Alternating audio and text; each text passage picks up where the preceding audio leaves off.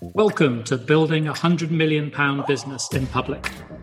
Four years ago, I was having lunch with my friend Logan when we half joked about racing to 100 million. And it's always stayed in my head. What does it take to build a 100 million pound business? On this podcast, I ask my network and speak to VCs, founders, D&I specialists, marketeers and more to share their top tips. Some have made it, some are on the way, and all have a story to tell. So today I'm joined by Logan. Uh, he's the group CEO of Kernel Global, one of the FT 1000 fastest growing businesses in Europe. Uh, in my, my mind, he's the best leader in the recruitment space today. And most significantly, and unfortunately, he's better than me at tennis. So, welcome, Logan. Hey, James. Of those three statements, one, one of them is definitely true, and that's the tennis one. well, perhaps you talk more about the, for the FT 1000. I'm pretty sure that's true as well. Yeah, apparently. Yeah, we, we made we made that list. Yeah, the top and tail, middle one we're not so sure about, but I'll take it. Thank you. You're welcome. So yeah, why why don't you sort of tell listeners a bit more about Kernel? Yeah, happy to. So um, business is now nine years old. It wasn't always called Kernel. We were initially Dartmouth Partners, and then we we grew that organically, um, top and bottom line by thirty percent. We acquired a business called Pure Search in 2019, and Kernel was formed last year as the as the top co. But the the idea of the the group and the the sub brands that we have a multi brand, multi niche specialist approach to the different verticals that that we operate in. Nice. And you've been in recruitment for a while now. Yeah, um, I've been running a recruitment business for 16, 16 years under two different two different guises, and had uh, one year of recruitment before that. So it's now seventeen years and three years of, of normal finance experience prior to that. So I'm definitely more a recruiter than a, than a financier. Well, I mean, I, I suppose this is where, where I introduced you as kind of the best leader I know in the recruitment space today, because you've always been the guy I've gone to around sort of how to structure recruitment business from a really recruitment perspective. Yeah, thank you. I mean, the, the nice thing is, when I was listening to a couple of the podcasts, I'm actually the, the Logan, aren't I? Uh, that was having lunch with you when you, when you were more fully immersed in the space four years ago. Um, but yeah, kind of be to say. Yeah, well, I, th- I think what really impressed me is how you structure the businesses, just how you go about structuring it. Um, and having sold one, it feels like you've taken that lesson very much into Dartmouth and now Kernel. Yeah, I think so. I mean, my, my view is at, at, its heart, these are reasonably simple businesses because it's it's people, process, performance, and then hit repeat. And, and so we don't, you know, we don't have that many moving parts. Obviously, the people the people bit can can be uh, very complex sometimes, but getting getting that bit right, getting getting the culture right, making sure you're giving people the tools to do the job well, and then setting the bar high culturally, I think kind of is is the nub of of running these businesses. Um, and I think also we just tend to we we tend to I think as people running recruitment businesses quite often approach them as people who are good at recruitment and doing recruitment. And we forget that actually the, the transition is actually running a business. And if you want to start scaling a business beyond just being on the tools the whole time. Um, and from what we see in the industry, that's where a lot of these businesses sort of get stuck in a, a bit of a rut, going up and down a little bit because the people running them probably are still thinking like recruiters. Yeah, and I suppose that's the challenge, isn't it, in this space, is how you and it's what the podcast about is really scaling and achieving that 100 million. And in recruitment businesses, there's often quite a high churn rate, so that that can limit your your your scale capability. So how how have you sort of addressed that? Well, we've still got a churn rate. I think I've, I've actually got the stats right in front of me because we're, we're, we're doing this at the moment. But our, our retention rate uh, is 71% across the group, which we're, we're quite pleased with considering how how quickly they're growing. And actually, if you strip out the ones that leave involuntary leavers or people who don't pass probation, it's as high as 82%. So I think we're, we're pretty good at hiring well and then retaining people that we want to retain. You know, the core to that is getting getting, I think, culture and expectations right alongside the L and D piece, um, and making sure that's fit for purpose for allowing people to, to flourish. Okay, so what are the elements in that? So you say getting the culture piece right. What does that look like? I guess that culture and values sort of nebulous things that everyone now talks about uh, in a slightly nebulous way. But my view generally is we, you know, we've got five five values. The two things that I think we set our store by, or that I set our store by highly, one is one is kindness, and I think you know, it's a bit of a punchline in the recruitment industry, but I think there's no there's no reason why you can't treat your people well. And you know, I, I say to our staff, you know, you'll you'll next to never hear me raise my voice. It's easy because I've got a very quiet voice anyway. um, but you know, I think it, it pays to be calm and considered and go out of your way to be helpful. And I, I hope that characterizes my behavior. Um, we tend to promote managers that act in a similar way um, and, and not actually promote the ones that don't. It doesn't mean you're going to make not make some tough decisions. You know, kindness doesn't mean being soft. Sometimes you are going to have to make some very difficult decisions that are unpleasant. But then adjacent to that is excellence, and the bar is deliberately really, really high across the group in terms of what performance looks like, what good looks like, especially for you know an outward facing business. So trying to treat candidates and clients, giving them a premium service, uh, allows allows us to to set our stall out as a premium business. Um, and so that bit in terms of culture um, and just not being sloppy at the margins as you get as you grow. One of my fears is that we just start to become a bit complacent, take things for granted. You know, I think it's, it actually pays to be in the detail, you know, constantly.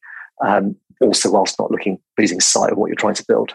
So there's, there's two elements there. So one is kindness, one is excellence, and it's interesting. It, it echoes something that Shelby was on the podcast before said. This kind of really caring about your people, but really caring about that customer and excellence and delivery, and how they, they don't have to be conflicting. How, how does that play for you? Do, you? do you think they work together, or do you think they work against each other? That sort of drive to be kind and that drive to be excellent.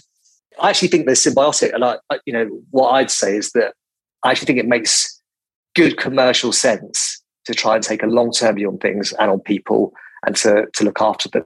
Um, and personally, I guess partly because of my faith, but partly because of who I am, I think that's uh, I think it is the right thing to do. But I actually think it's also the right business thing to do as well. Is is that patience bit, you know, navigating it, people knowing that your yes is a yes and your no is a no. Um, as I said, it does. It, sometimes you have to make really difficult decisions around people who aren't working out or who don't hold the same values or are bad actors, and that's unfortunate.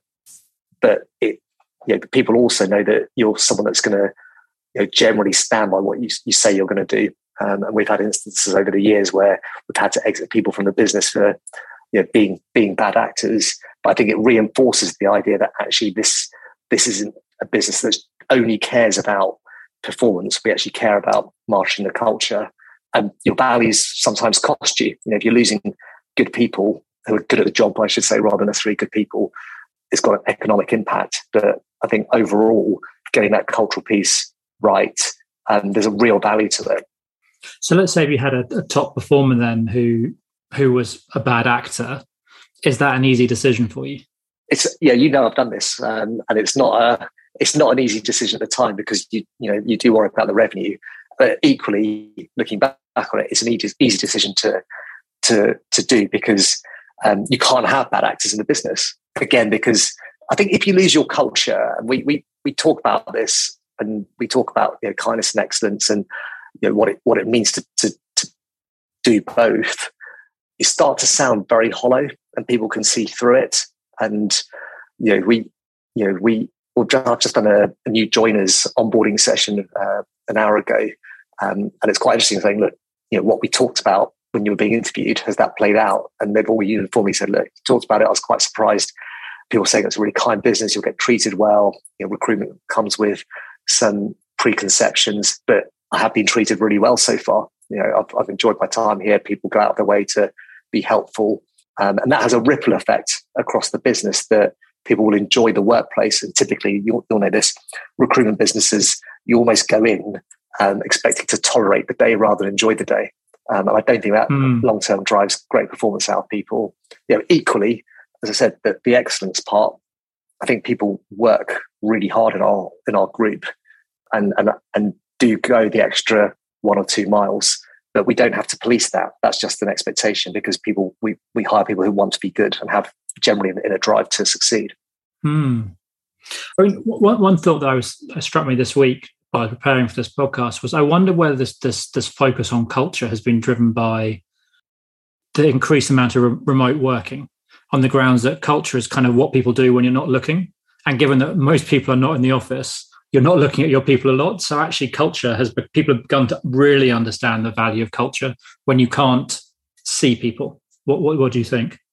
That's a really good question. I, I, I think there's been a general trend of talking about culture for the last ten years, and it's been it's been as I said at the start, it's quite a nebulous idea, and it's it's resonated in the last 12 months where we've been working remotely as to how will I be treated by the company I work for when I'm out of sight? And what does that mean?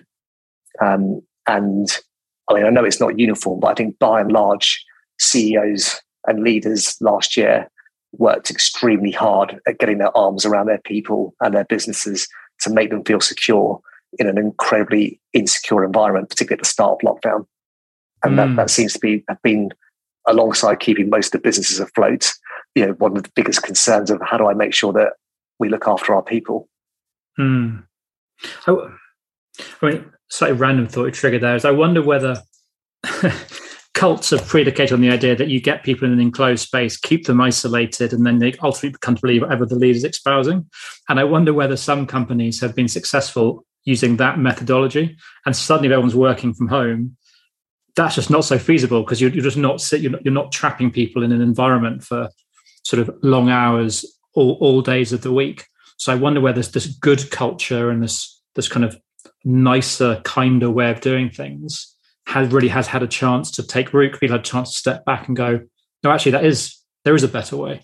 Yeah, I, I guess that question is slightly leading. I think in, in, in some ways you're, you're you're predicating, you know, the idea that people being together and you know, is, is slightly forced. And, and actually, I, I, don't think that's that's true. Actually, I think sometimes the you know, so if you create a really enjoyable working environment, um, not that people don't want flexibility, but people actually want to be together.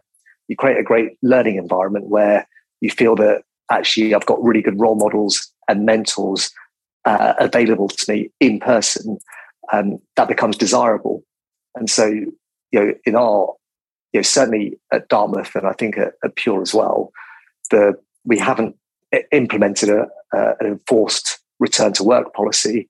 We've just said do what you need to do to to, to do your job well. Mm-hmm. Um, and actually, we're now at the point where we've been marshalling people away from the office because we were oversubscribed in a, an environment where we were still trying to have some form of, of, distancing, and that, that's that's broken down. We've also grown, so you know we are out, we're actually out of desks, but yeah, the office as a destination has been one of those those phrases that people are talking about post lockdown. How do we get people back to the office? Um, I think if you create an environment where people want to be there because they're going to learn, they're going to have fun. The jobs, our jobs, a social job largely. Mm. People come there and you learn from one another and you improve and you better and you share the highs and lows. You know, there, there are both in, in this in this industry. But that then that, again, that it is easier to build in person. And then we've got you know a greater number of people now who are working remotely more than two days a week. So we've got some people that are only coming in once a month because they've moved out, moved out to Gloucestershire or down on the south coast. Um, and I think mm. the hmm. bit around ensuring that those people are still connected to the business um, and and understand what we're trying to achieve corporately rather than becoming small little islands. That's that's the that becomes the new challenge. Um, and you have to be a lot more considered around that because you know, there's not one size fits all, which is five days a week people come to the office. But I, you know, from what I can see, people have adapted to that reasonably quickly. Yeah. So, so I'm hearing is that there's, there's so being together doesn't doesn't have to be a positive or a negative. I mean, or done well, it can be a real positive. But there is then a challenge of how how you deal with people who are if you've got some people always in the office and some people sometimes in the office. How do you treat them the same? How do you make sure the values resonate? How do you keep them involved? Is that fair? Yeah, yeah, absolutely right. Yeah, absolutely, absolutely right. You've got to, you know, it's it's a it's a you know it's a, almost it's a broader group of people that you need to consider. How do we engage with them? Um, as I said, we just did this lunch, which was a hybrid lunch. You know, we had someone dialing in from Paris. Um, his reception was a bit mixed from home. Someone working from home. Someone out in Surrey, and then seven people in a in a in a room who could all see each other.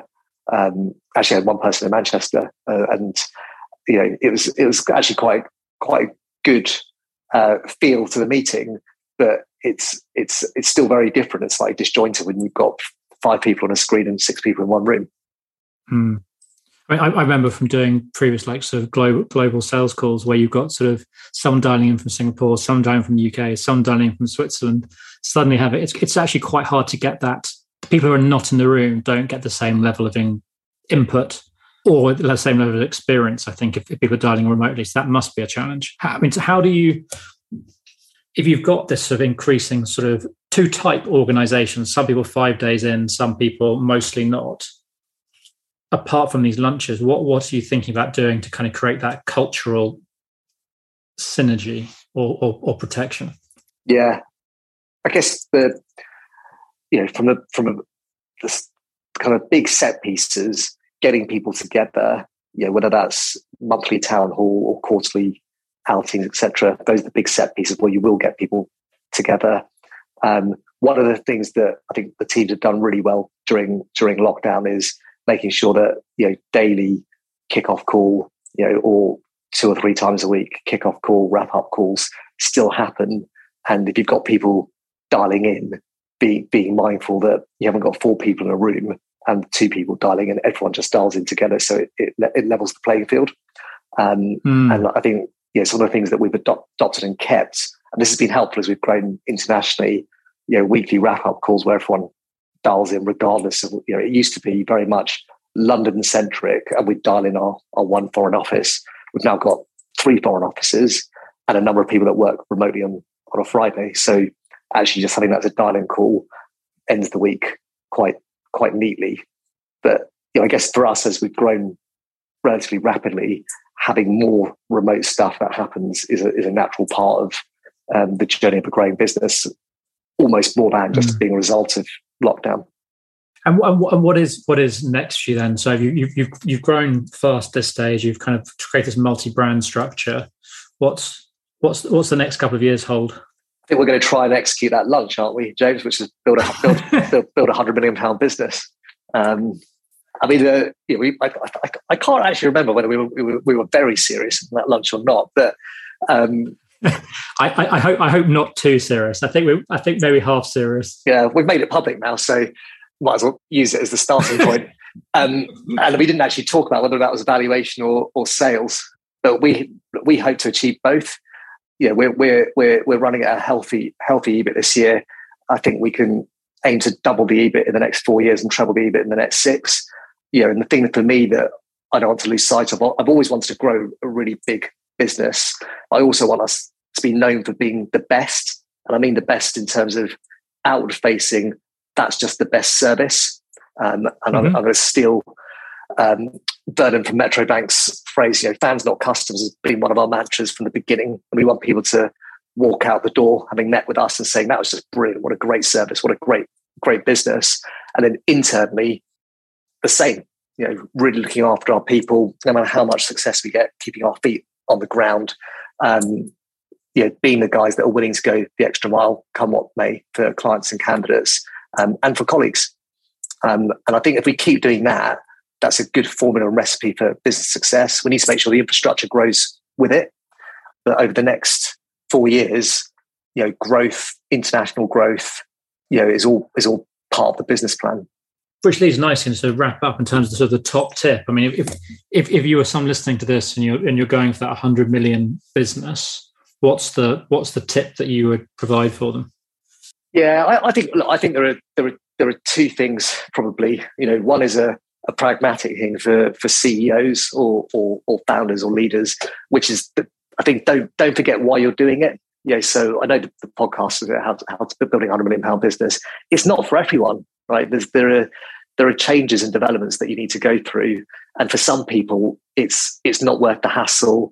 Um, it's not worth the the change. You know, it might not be worth the personal sacrifice. You know, and I'll openly say that I've got three kids.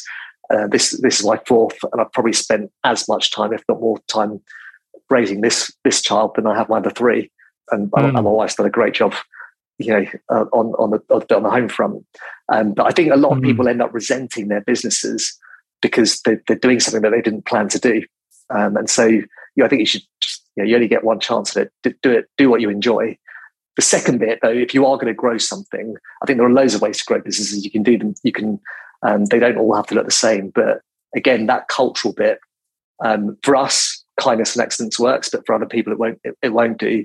That working actively on the culture that you want to create that you think works best for you and is a good reflection of you as a human being and, and your business. I think you can't lose sight of that. We spend so much time looking at the numbers, and we obviously use the numbers as a, a gauge for how we're performing. But I think if you don't if you don't enjoy the culture that you're working in and you don't feel it reflects well in you, you'll, again you'll start to resent the business. Um, and you know, my view is, well, what's the what's the point? You know, and as I said, fortunately for me, I think the culture we're we're creating is actually makes good commercial sense as well. Those would be my two tips. Thanks for listening today, and hopefully you've taken away one thing to think about or try. Let me know in the comments if there's something you'd like us to explore in future episodes, or just reach out on LinkedIn or podcast at district4.io. Let's keep learning and building great companies together.